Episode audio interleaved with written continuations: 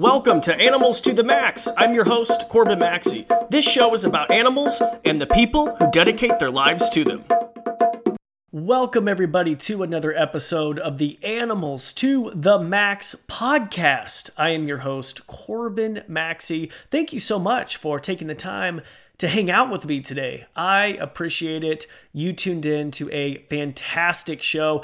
On the show today, we're going to talk about turtles. I like turtles.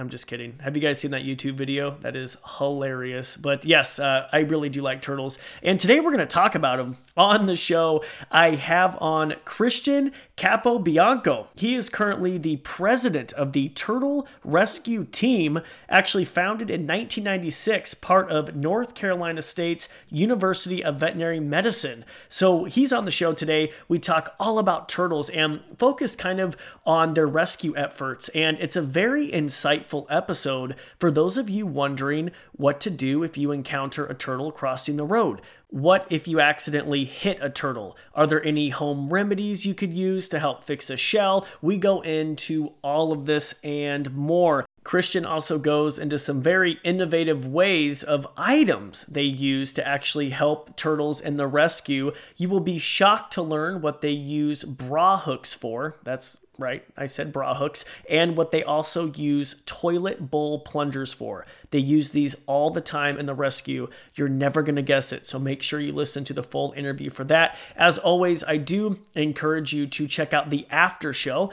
The after show is available if you join us on patreon.com slash animals to the max. It's a way for you to get the whole after show. I want to say hello to our new Patreon member, April. April. Thank you so much. April gets access to bonus content. And in the after show, Christian talks about what it's like going through vet school. You know, I really wanted to get the nitty gritty. Like, I love when people, you know, are like, oh, vet school's great and this is amazing. It's a dream, you know, career and this and that. But honestly, what is it like going through vet school? It is hard. And Christian actually gives me the details, and I really enjoy that. So if you are interested to learn more, the behind the scenes, the real stuff, the truth about vet school, make sure to join us for the after show. And once again, that's just by joining our Patreon page, and that's patreon.com slash animals to the max. Before we do get to the interview, I do want to make note. I know it sounds very echoey where I am right now, and I'm actually recording this podcast actually at my parents' house right now in an empty bedroom. And for those of you who are unaware, or uh, maybe you aren't following me on social media, which by the way, I encourage you as always to follow me on social media. My tag is just at Corbin Maxey. We made a huge announcement, and that was that the animals and I are moving. We have moved to a brand new property here in Idaho. And honestly, it's been probably one of the biggest transitions and changes of my life. Moving 30 different exotic animal rescues from our current property to our brand new property. Honestly, right now, I'm still waiting to get internet at my house. And so that's why I'm I actually recorded this podcast interview at my parents' house. And that's why I'm recording this intro right now in my parents' uh, bedroom. Well, not their bedroom, but you know what I mean, like in one of their bedrooms. And so, anyway, we're kind of in a crazy transition. But I encourage you, if you are interested, to uh, kind of watch the journey to join us over on my YouTube channel, which is just my name, Corbin Maxey. I also will post videos on TikTok and Instagram Reels, but it is very interesting. We literally had movers come and pick up our animal buildings, and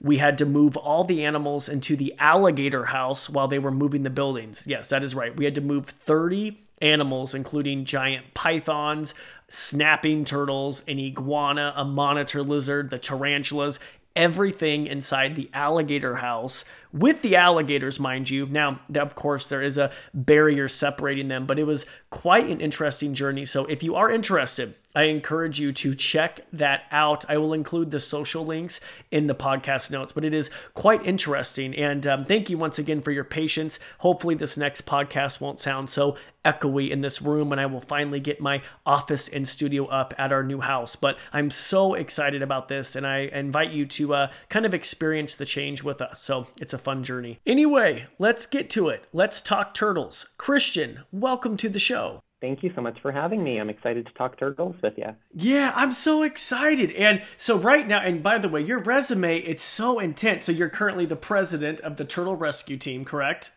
Yes. And that is going on at North Carolina State University of Veterinary Medicine. So you're in vet school. That's correct. Yeah, I'm in my third year of the veterinary curriculum here. Wow. And how do you manage all of that and, you know, be, I guess become a president of the Turtle Rescue Team? Yeah, it's it's a lot to juggle, um, but I think that for me, it's just kind of finding that balance between schoolwork and the things that I really love to do. So I am on the zoo and wildlife track. So any opportunity I can get here at the school to do things with non-domestic animals was certainly up my alley. And Turtle Rescue Team, I've been doing that since I was an undergrad, actually. And so after four or five years of doing this, I figured, hey, I could probably be president, and it's been going pretty well. That is amazing. And this organization actually started in 1996. And since its beginning, you have, I mean, the organization has rescued over 7,000 turtles. Yes, it's pretty insane to think about. But in the inception, Dr. Lewbart kind of started it in 1996 when he first got to the college. And it was started as just a way for not only us to help the native wildlife, but to give our students a chance to practice on kind of exotic, non traditional species. And since then, we've been growing in our case numbers year by year. And this past year, we broke our record. So we are over 600 turtles that we've helped this year. It's pretty insane. Wow. Okay, so Christian, I'm from Idaho, and uh-huh. we we only have one native turtle species, the painted turtle. And you're in North oh, Car- yeah. and so you're in North Carolina. So tell us about the type of turtles that you encounter there. Sure. So we've got a little bit of everything. I would say that the most common turtle that comes into Turtle Rescue Team is the eastern box turtle, but we also see a variety of water turtles, including common snapping turtles, yellow-bellied sliders, painted turtles as well, musk turtles, mud turtles. And then what a lot of people don't know is that the Turtle Rescue Team actually sees any native non-venomous reptile. So we'll see snakes and amphibians as well. Wow, so you have a lot of species of turtles there that you're that you're rescuing. We sure do. It keeps our life interesting or difficult, depending on how you look at it. yeah. Is it, I mean, is this a 24 7 job being the president? So, luckily for me, I split my duties with two other co presidents that are in my year as well. And so we all kind of split the work and we're on call pretty much 24 7. So, if other younger volunteers or students have questions, they can always reach out to us. But then we're also fortunate that we have our advisors who are veterinarians who are experts in turtle and exotic animal medicine that we can always reach out to as well if problems arise. Wow. Okay. So, what is the busiest season for turtle rescue? I'm assuming is it would it be springtime? I'm assuming so. It sure is spring into summer. So we are just finishing up busy season as it starts to get cold. And now the challenge is we've had all these turtles in re- in rehabilitation, and we now need to get them back out to the wild before it gets too cold for us to release. So that's our challenge right now. Really? Okay, so you have okay, so I mean, what are what are the main rescue cases? Is it when turtles are trying to cross the road and they're hit by vehicles? Is that your main um, rescue? Situation? Yeah, I I would definitely say that vehicular trauma is one of our number one causes of admission. Uh, we see a lot of trauma cases that aren't vehicles, though, so a lot of predation injuries, either from wild predators or from dogs that accidentally think a turtle's a chew toy, or even fish hooks and fishing line entanglement, right? So we see a little bit of everything. And then we'll also get some viral cases every now and then where they have an abscess of their ear or they have an upper respiratory infection. And those are all things that we're capable of treating here. Okay, wow, that is crazy. So in in the it, it, I mean in the springtime turtles are going to be crossing the road. I mean, is it I, I, can you enlighten me what that's like cuz I've never I mean very rare maybe like once or twice a year I'll rescue a painted turtle here crossing the road to another pond. But I've never lived in a state where, I mean, you have to watch out because there's so many, uh, you know, crossing the road. Yeah, they are all over. And I mean, eastern box turtles are the state reptile of North Carolina. So they're a very prolific, charismatic turtle here. And unfortunately, they make up about 50% of our cases um, because they get hit by cars so frequently. So the people that are bringing these turtles to us are just regular members of the community. They're our finders, and if they're driving along and they see a turtle on the side of the road, or they see one that was a near miss or isn't moving, then they'll go ahead and take a look at that turtle and we will triage them over the phone. So we'll ask them several questions, see if that turtle needs our assistance, and if so, it comes in to see us. Are there any precautions in North Carolina that that people should take when it's I mean, do you call it turtle season? yes, absolutely. So I mean, one of the biggest ones, obviously, if you see a turtle crossing the road or you see a turtle that's been hit by a car, we love that everyone out there loves animals and wants to protect those turtles and help them. However, you also have to think about your safety too. So if you're in a safe position to pull over and maybe help that turtle, then absolutely do it. But always assess and make sure that it's a safe thing to do. A turtle's crossing the road, you can certainly help them cross the road in the direction they were traveling if you're able to do that. But again, just make sure it's safe for you guys.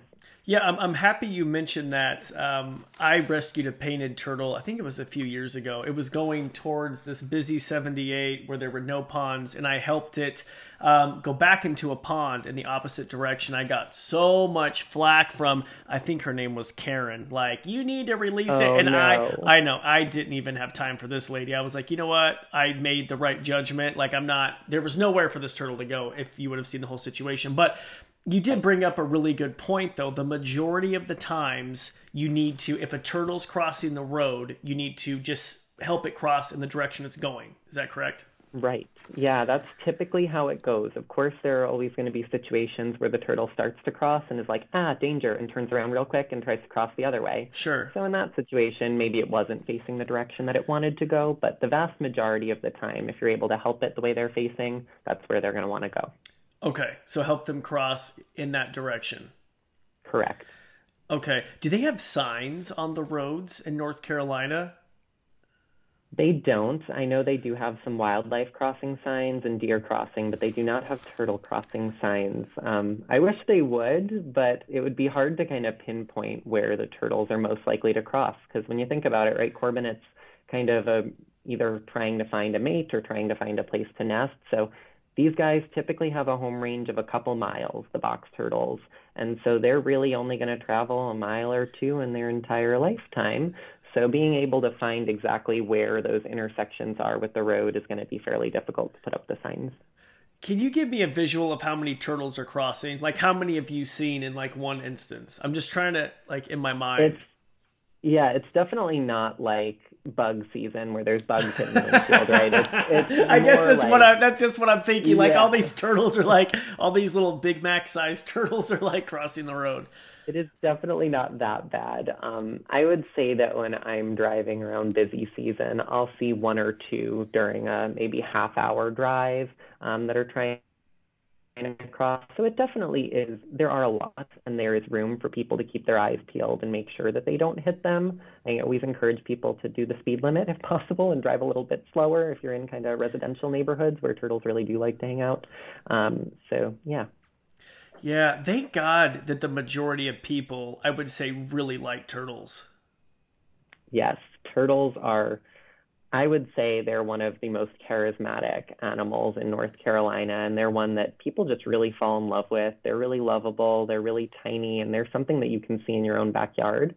And I think that's what really sparks a great conversation about conservation of wild species near you, because this is something that's tangible that they can see when they go on a hike. And so if they see this animal and they like the way it looks and they think it's cute, then they're more likely to protect it. Definitely not as charismatic as a panda, but it's a step in the right direction. Well, I was thinking it's better than a snake because I always, uh, up and down the roads here in Idaho, try to take snakes off the road, and you'll see people who purposely try to hit them on the road. I remember I was like listening, I was in some conference and they did a study where they put like a rubber snake out in the road to see how many people would stop or hit it, and they found a lot of people purposely would just try to run over them, and it just was broke my heart. It was like, oh my God. Yeah. And they've done similar studies in turtles, and I can't I can't remember the exact number. Don't quote me on this, but I think it was something like seven percent of people will go out of their way to hit a turtle, which to me is like why? out of all the animals, like turtles are the ones that we got to go for. Seven percent? Oh Yeah, my god! sad.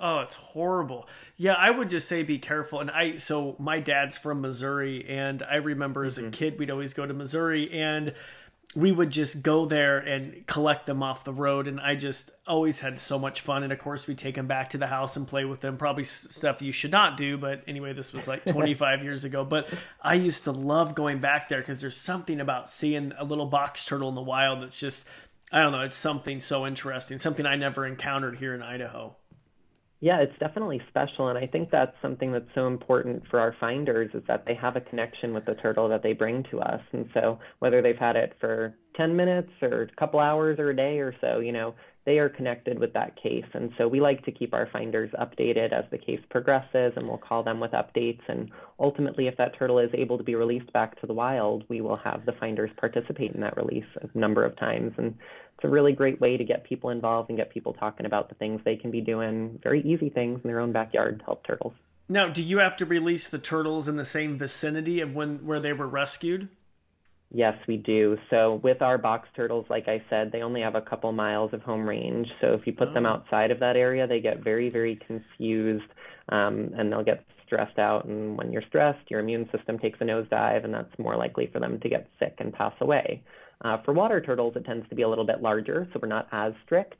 Um, however, when we get our turtles in, we always have a very specific address or pinpoint location where they were found so we can get them as close as possible to where they were found. But that makes me so nervous if they were hit on the road. I would hate to be like, we spent all right. these all these months rehabilitating you. Now here you go, enjoy Highway 78 again. What, Christian? Come on, yes. you have to move them a little further away, right? We do, yes. So we are going to do it within reason, right? So I mean, mm. if they were found on a highway, we're not going to say, "Yep, they were found right on this yellow line at the middle." We're going to plop them right there. oh um, we're going to find like the closest water source or an area that looks like a good habitat for a box turtle that's in that general vicinity, and we'll put them there.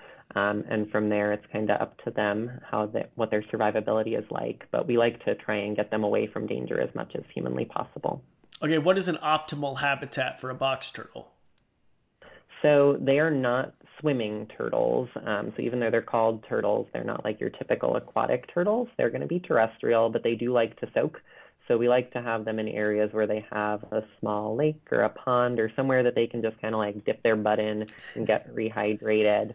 Um, but really anywhere where they can dig in the ground, find shelter, uh, find good sources of food. So they like to eat insects like worms. They'll also eat a variety of different fruits and vegetables and grasses and leaves. So any of those areas are fine. I tell people like a typical hiking trail is a perfect perfect habitat for a box turtle. Yeah, and I would say they probably would be good to have in the gardens, eating the earthworms and the slugs and the little pests, wouldn't you think? Yeah, people love to keep box turtles in their gardens and at home in their backyards, which I'm not opposed to. It's actually um, in North Carolina, you can have, I believe, four or five native turtles in your backyard as long as they're not protected and like have them be your pets. We don't advise that because obviously the conditions in your backyard and husbandry of these animals is a bit more complex than people think it is. And so if you're able to just let them live out their life in the wild, maybe better. Um, of course, if you have an education and a background in exotic animal husbandry, then for sure you can do that. But yeah, they're they're a great species. They're a lot of fun to house, and they have fantastic personalities. And I don't. And everyone always says turtles don't have personalities. That's not real. That is a lie. Reptiles definitely have personality. oh, they do. Oh my god. They they really do. I have I have uh, two box turtles, two uh, three toe mm-hmm. box turtles, and Herman and Missouri, and they both have oh. personalities. And you know what's crazy? People don't understand this. Like you can train them.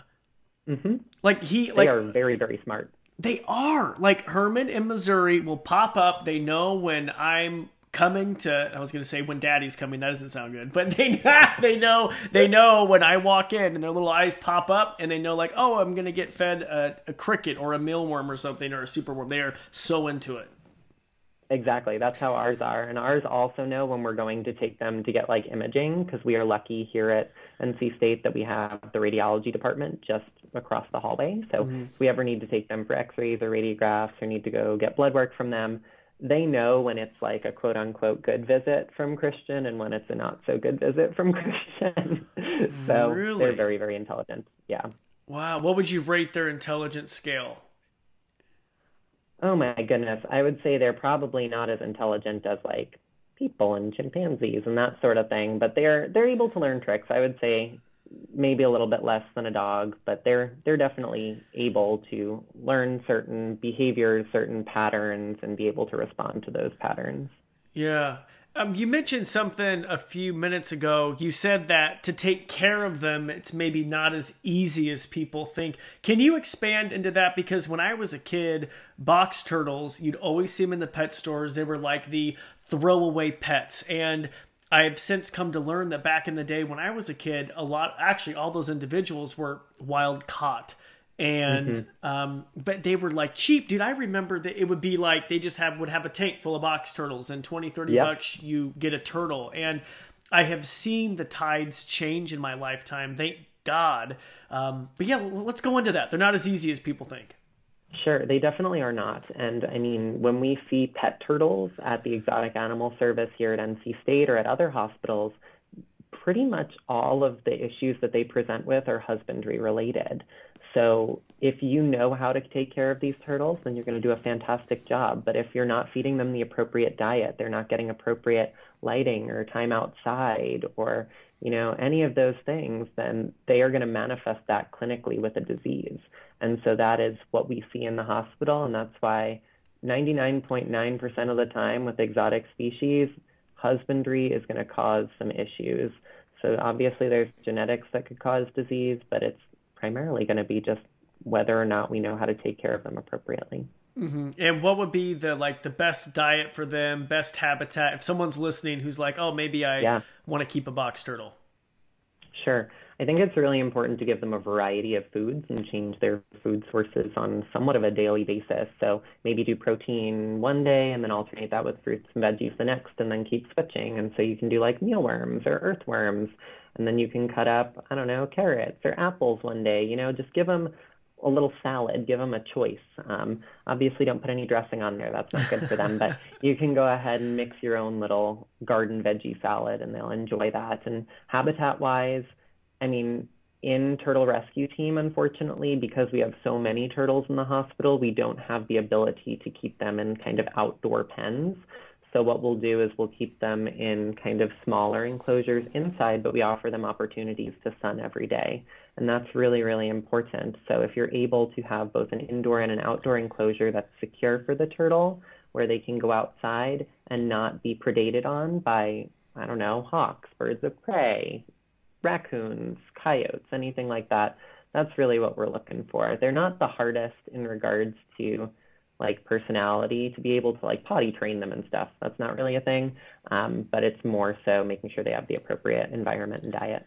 Yeah, and I would say getting them outside is so crucial. So I have built it's I they're they're four by fours basically, and they're just wooden boxes, and then we have a big screen lid on top and a screen underneath, just because we're out here in the country in Idaho, and so we have raccoons and foxes and I have had friends who have had their favorite turtles eaten by raccoons, and honestly, it would just be a horrific way to go for a turtle because they it eat, would. they eat a limb. I mean, eat limb by limb. It's just, and some are still alive when you. It's just a horrific yep. thing. Yep. It is, and we see that from time to time here, and those are the cases where you get them in and you're like, okay, what's our quality of life here? Because that's mm-hmm. always our first question is First of all, what is the prognosis? Is it going to be an excellent prognosis where it's going to heal and we know that it's going to heal to 100%? Or is it guarded where we're like, it could be 50 50, who knows? And then we want to address pain and make sure that it's not going to be living here in pain um, when we have the opportunity and the gift to humanely euthanize any turtles um, and give them a kind of painless and peaceful passing. Yeah, and we should say that reptiles and amphibians they do feel pain, and just because they don't express it mm-hmm. like a primate like us, they can still feel pain, and their shells are so sensitive. Can, can we go into right. that a little bit? Yeah. Yeah, so their shells are covered with keratin, but they're made of bone, right? And they are vascularized. They have nervous tissue in there. So when we have a hit by car injury where the shell barrier has been breached, um, that is a big problem and they're very painful. And they certainly, like you said, Corbin, don't show pain like primates do. They're prey animals, right? So the first sign of pain, they're going to be kind of like, up, oh, they're easy target for a predator. So they like to hide in their shell. They'll box up really easily. They'll hiss at you. And those are all signs that we're kind of like, oh, they're not feeling good, and we'll get some pain control on board right away. So, what about if someone, I've had so many people reach out to me throughout the years and say, oh, I, I hit a turtle. Mm-hmm. Are there home remedies? Because you can go online and there are guides to how to fix a turtle shell. You can literally find them online. On Google, you can find anything really. Right, yeah. So I would say yes, there are remedies to do everything at home that you can think of, but are they necessarily the best thing for that animal and the right way to go about it? Not always. And everyone always has good intentions, right? So I want to thank everyone who's out there rescuing turtles. But when you have an injury such as a hit by car, where there is a breach of the shell and sometimes even a breach of the coelom or their abdominal cavity, they really need medication medications on board too. So just kind of putting those pieces back together isn't going to cut it. They need appropriate pain medications and appropriate antibiotics to ensure they don't get a severe infection and to ensure they're not painful. Because it's nice to put the pieces back together like a puzzle, but if the turtle's in pain the whole time, that's really not the best thing for them. What do you use to put the shell back together? Yeah, so at Turtle Rescue Team, we actually sort of pioneered this way of doing it, but we use clothing hooks, like bra hooks um, in order to put it together. So a bra like a hook. jigsaw. Yeah, if really I went fun. to my so, wife, it was like I need to use your bras for a turtle. She'd be like, "What? Wait, wait, what?" yeah, it's pretty cool. So we kind of take the pieces of the shell, right? We have the turtle sedated or anesthetized with appropriate pain medication on board, and then we will glue these bra hooks to the edges of the shell let them sit for a little bit, let them dry, and then we'll use a wire and we'll put the wire between two bra hooks and kind of bring the shell together just like that. And so it's a giant jigsaw puzzle and it honestly 99% of the time works out really beautifully. Really? And you're, you're able to remove the bra hooks obviously once the the shell heals. We sure are, yeah. So we're able to just kind of twist them off with some hemostats and they are good to go. So you use the bra hooks, and did you say you use glue? We use glue on the bra hooks to keep them on there. Super. Um, and we found that actually, yeah, using super glue works really, really well. Um, you just got to make sure you don't get it into the body cavity. So mm. a lot of the time, we'll put some like sterile lube in that area so that any of our materials don't drop in. And then you can actually use like baking soda. We found on the super glue; it hardens it really, really quickly. Really? It's it really sturdy.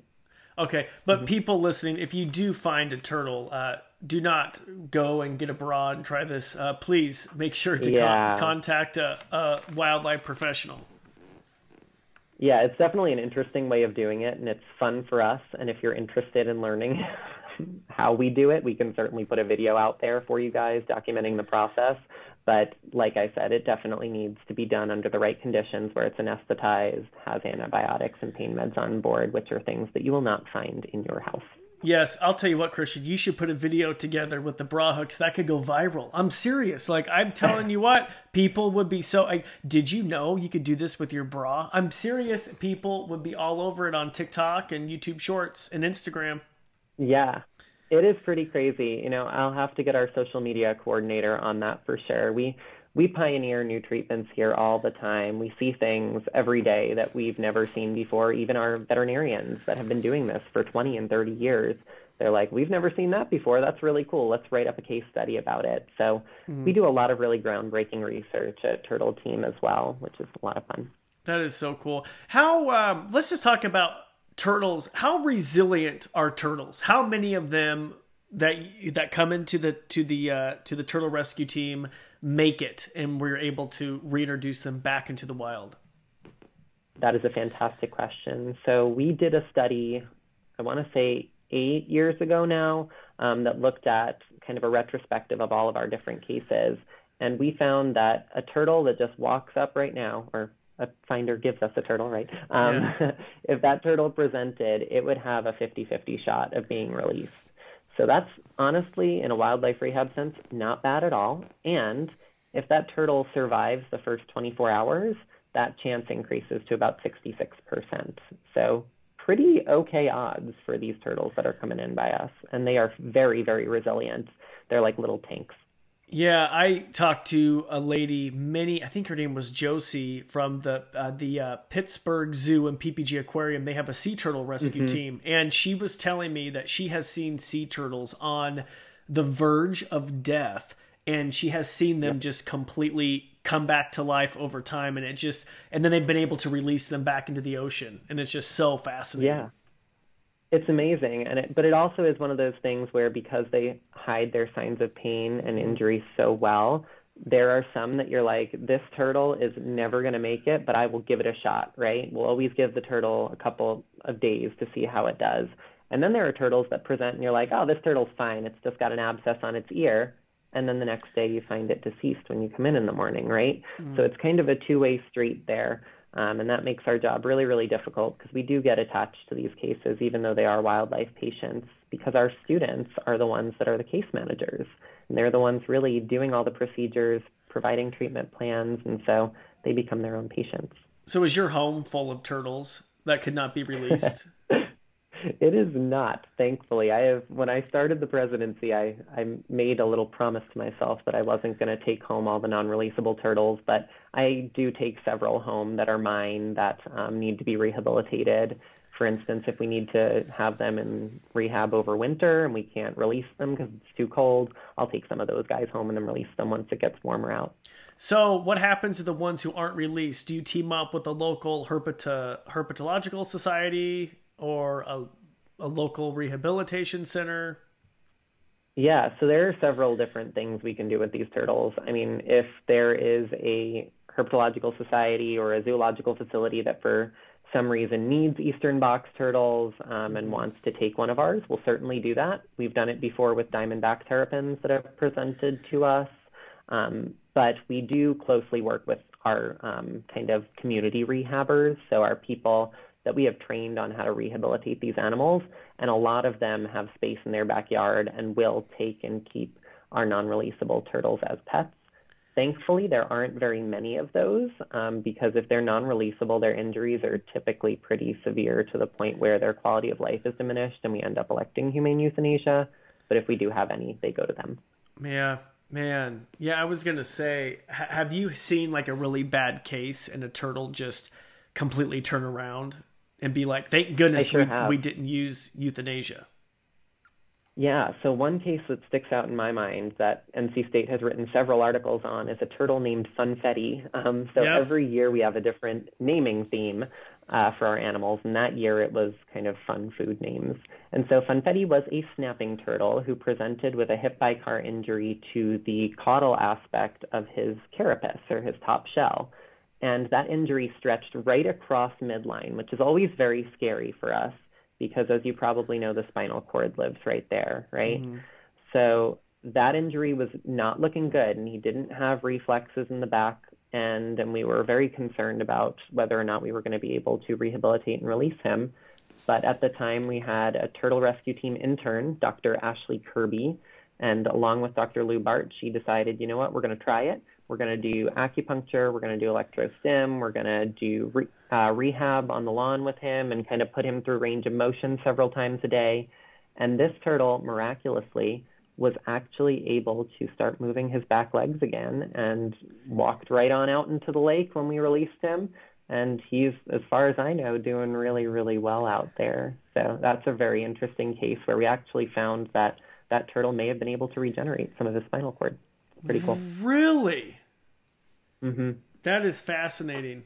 That is really fascinating. Now, Christian, please tell me you released him. Did you release him in like a protected pond or like I am so nervous with people from the south. I'm sorry because people uh-huh. make turtle soup and I'm just like, "Oh my god, like I just had swamp people in my mind." I'm hoping yeah. He's in a protected area.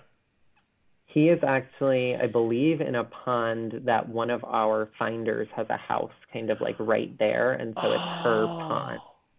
Oh, so they... he is living back there with her, and I believe she sees him every now and then. So he's doing well. Thank God. And is, is turtle soup a big thing back there? I know this is like so morbid to talk about on a turtle rescue thing, but is it is yeah. prolific as uh, I think it is in Idaho? You know, I don't see it often. We've heard of it being a thing, and so that's something we have to take into account when we're treating these turtles. We can't use any drugs that cannot be consumed by humans. So, oh. we have turtles on antibiotics, right, we have to wait several months until it clears from the system in order to release that turtle just in case someone got the urge to eat it, right? So, that's something we have to keep in the back of our minds, but I have not heard of it happening here, nor have I seen it. Oh my! I didn't even think you'd have to worry about that.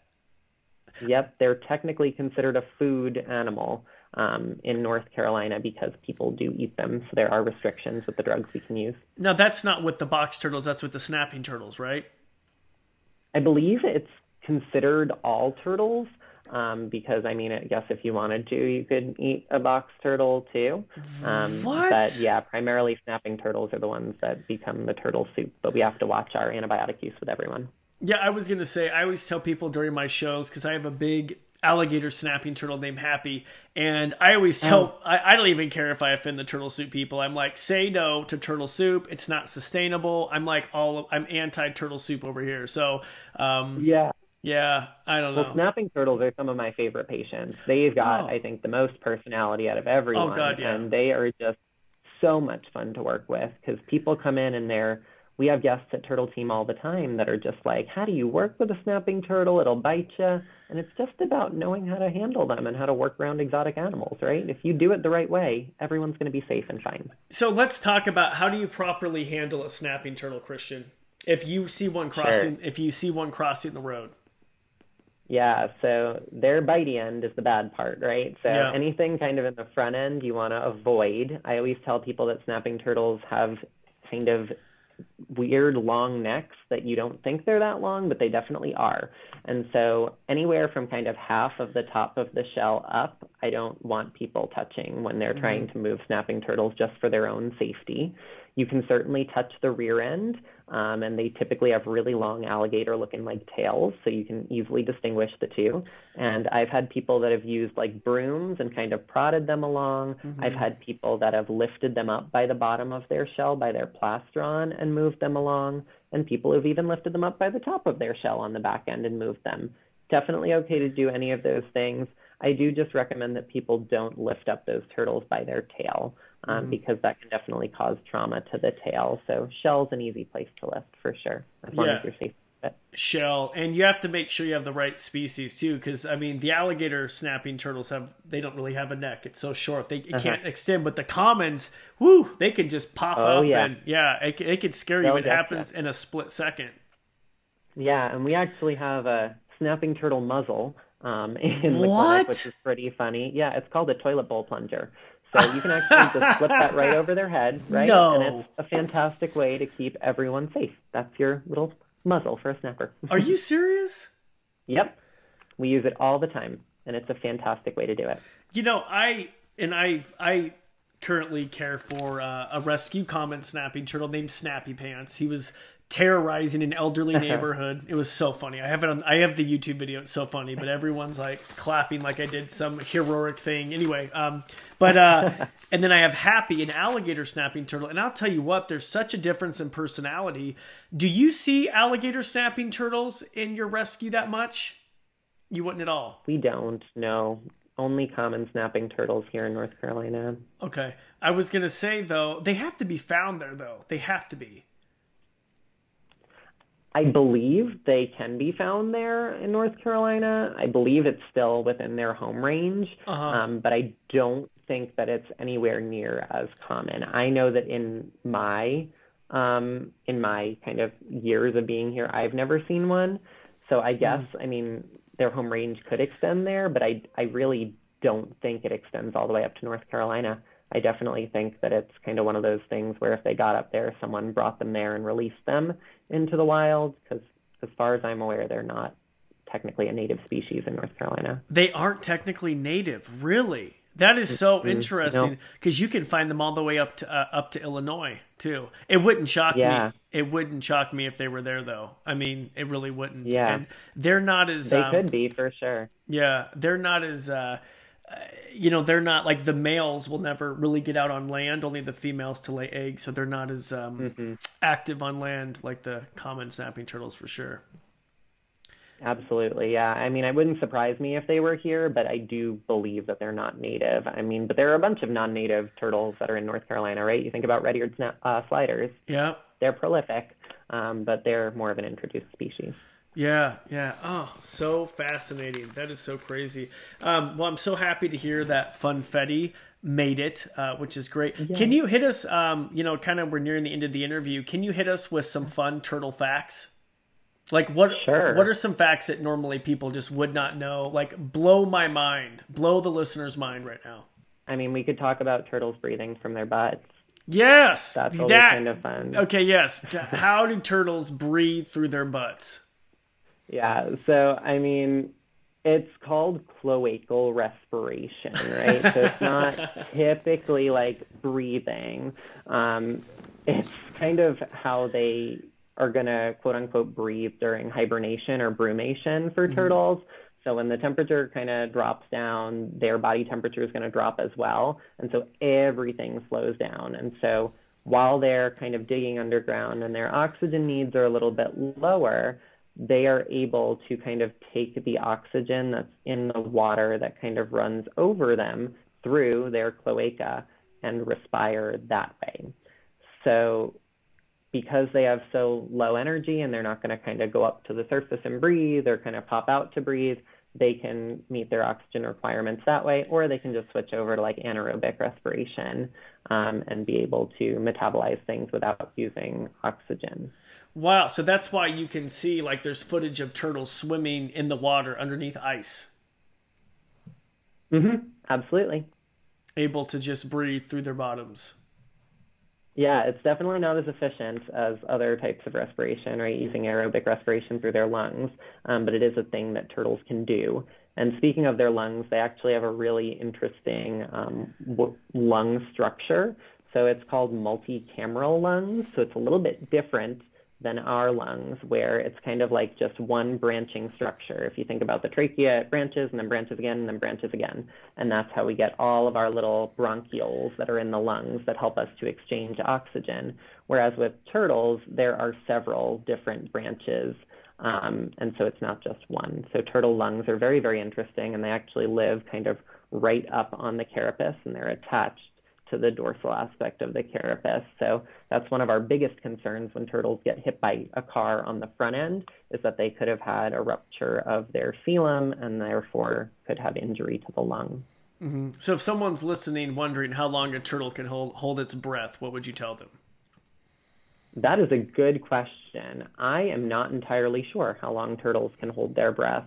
Um, I know that within our eastern box turtles, we don't keep them underwater long yeah. enough to find out because yeah, yeah. that wouldn't be good for them. Um, but I don't really know. That's a great question. Yeah, I mean, well, I could imagine if they're underneath the ice, I mean, able to breathe through their bottoms. I mean, throughout right. throughout the winter, right? I mean, right. So thinking of breath kind of like that and the cloacal respiration, certainly they can hold it for a really, really long time. But that is when they're not necessarily breathing in a typical sense, right? That's when yeah. their metabolism is so low that they're brumating. Um, I mean, sea turtles can hold their breath for several hours, but I do not know um, how long, like our typical water turtles here in North Carolina, can do it when they're breathing normally without brumation. You know what's crazy about our painted turtles here? The hatchlings, only the hatchlings they found can actually freeze solid during the wintertime. What? Have you heard about this? They have antifreeze in no. their blood. I swear to God. It's only the first year they can do it. I swear you have to look into this.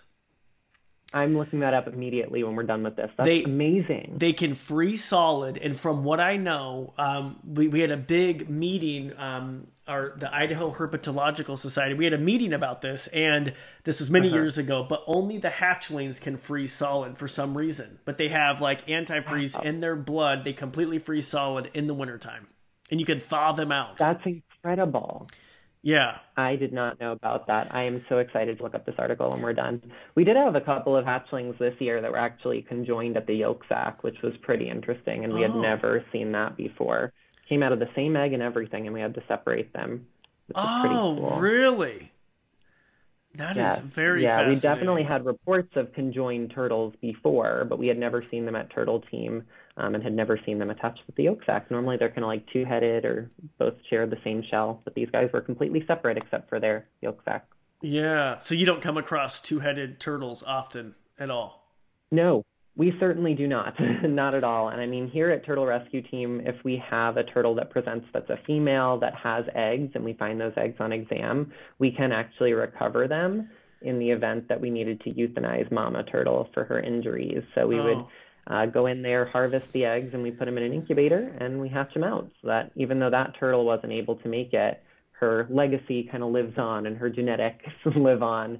And it's a great message for our finders too, because a lot of them are really saddened when they learn that we had to euthanize one of them. Um, but to give them that glimmer of hope that, yeah, she had eggs in there and they may hatch, that's always really fun. Yes, I think that's awesome. And really quick, before we go, Eastern box turtles, what is their longevity? So it depends. So Eastern box turtles are I would say that when we see them in the clinic, it's very, very difficult to age them appropriately. A lot mm. of people think that you can kind of age them like we do a tree and look at their rings, um, but that is a little bit. I don't want to say false, but it's just very, very difficult to do because there are several different reasons why rings in turtles occur. It could be due to a time when there was nutritional stress, or maybe they were eating a lot, or maybe they were sick one year. So the rings are not entirely dependent on the year of age. I would say that they can become over a 100 years old, and we've certainly seen some where I've been like, ooh, you are definitely an old man turtle, right? You can mm-hmm. see them, and they just look like they've been around forever, and they've yeah. seen everything in the universe. um, but yeah, I mean, they can live upwards of a 100. Wow. And leave me uh, one last question for you. People mm-hmm. always ask me this, and I'm curious to see your answer. What is the difference between a turtle and a tortoise, Christian? Sure. So it tortoises are going to typically live on the land, so they're going to be the ones that are not swimming entirely. Turtles are going to be found most likely in or around water. And then terrapins are a little bit different because they live in brackish water. Um, so theirs is going to be kind of not salt, not fresh, but kind of mix of the two. And Corbin, you can totally correct me if I'm wrong. No, I just it's so hard. No, that's what I usually tell people, and I, I but then it's funny because I'll I'll say that turtles mainly live in the water, but as I'm holding Herman, I'm like, but there's exceptions, and then I'm like, you know, this is a box right. turtle, but they're always found usually near a water source, and then people are like, right. oh, okay, so. And I mean, a lot of the time you can look at their shells, and that can sure. tell you a difference too. So a lot of the tortoises tend to have more of those kind of dome-ish shaped shells, yep. and the turtles are kind of flatter and a little bit more aerodynamic as they're going through the water. Um, but that's another way to tell the difference. Yeah, I always tell people their feet too. Tortoises have like oh, yeah. elephant, round, elephant looking feet, while turtles have more slender, you know, streamlined feet. Yes, and I mean when we try and tell the difference between male and female box turtles, that's actually something we look at. The male box turtles, their hind feet are very clubbish. They look very thick, and the female box turtles look a little bit like they have more dainty feet, and they don't look like a giant mallet. What about their eyes too? Yeah, so eyes can definitely help. Um, so the males and females have different colors to their irises typically. The females tend to be more of like a brownish iris. The males tend to be more red. Mm-hmm. Um, and then you can look at their uh, plastron as well. So the underside of their shell. The males are going to have more of a concave plastron because mm-hmm. they have to fit on top of the female shell, whereas the females tend to be more flat in that mm-hmm. regard. And I mean, with water turtles too, it's a little bit different, right? The males mm. for several water turtle species have really long fingernails, yes. advanced for the females, right? Yeah, yeah, yeah. Um, so those are there are a bunch of different kind of tips and tricks, but I always tell people those tricks don't work 100% of the time. So I normally look at those three things, and if like two out of the three are correct, then my guess is male versus female, or the other way around, because there's really no way to tell for sure unless you do unless you see them laying an egg or unless you do an endoscopic sexing. Okay, very nice. Well, Christian, we are nearing the end of the interview. Will you join me for the after show? Sure. Yeah, absolutely. Perfect. God, you hesitated there for a second. I thought no one's ever turned me down for the after show. What's going on? Okay. Um, no, I would love to. let's do it after show. Okay. So before we do that, though, where can listeners follow the Turtle Rescue Team on Instagram?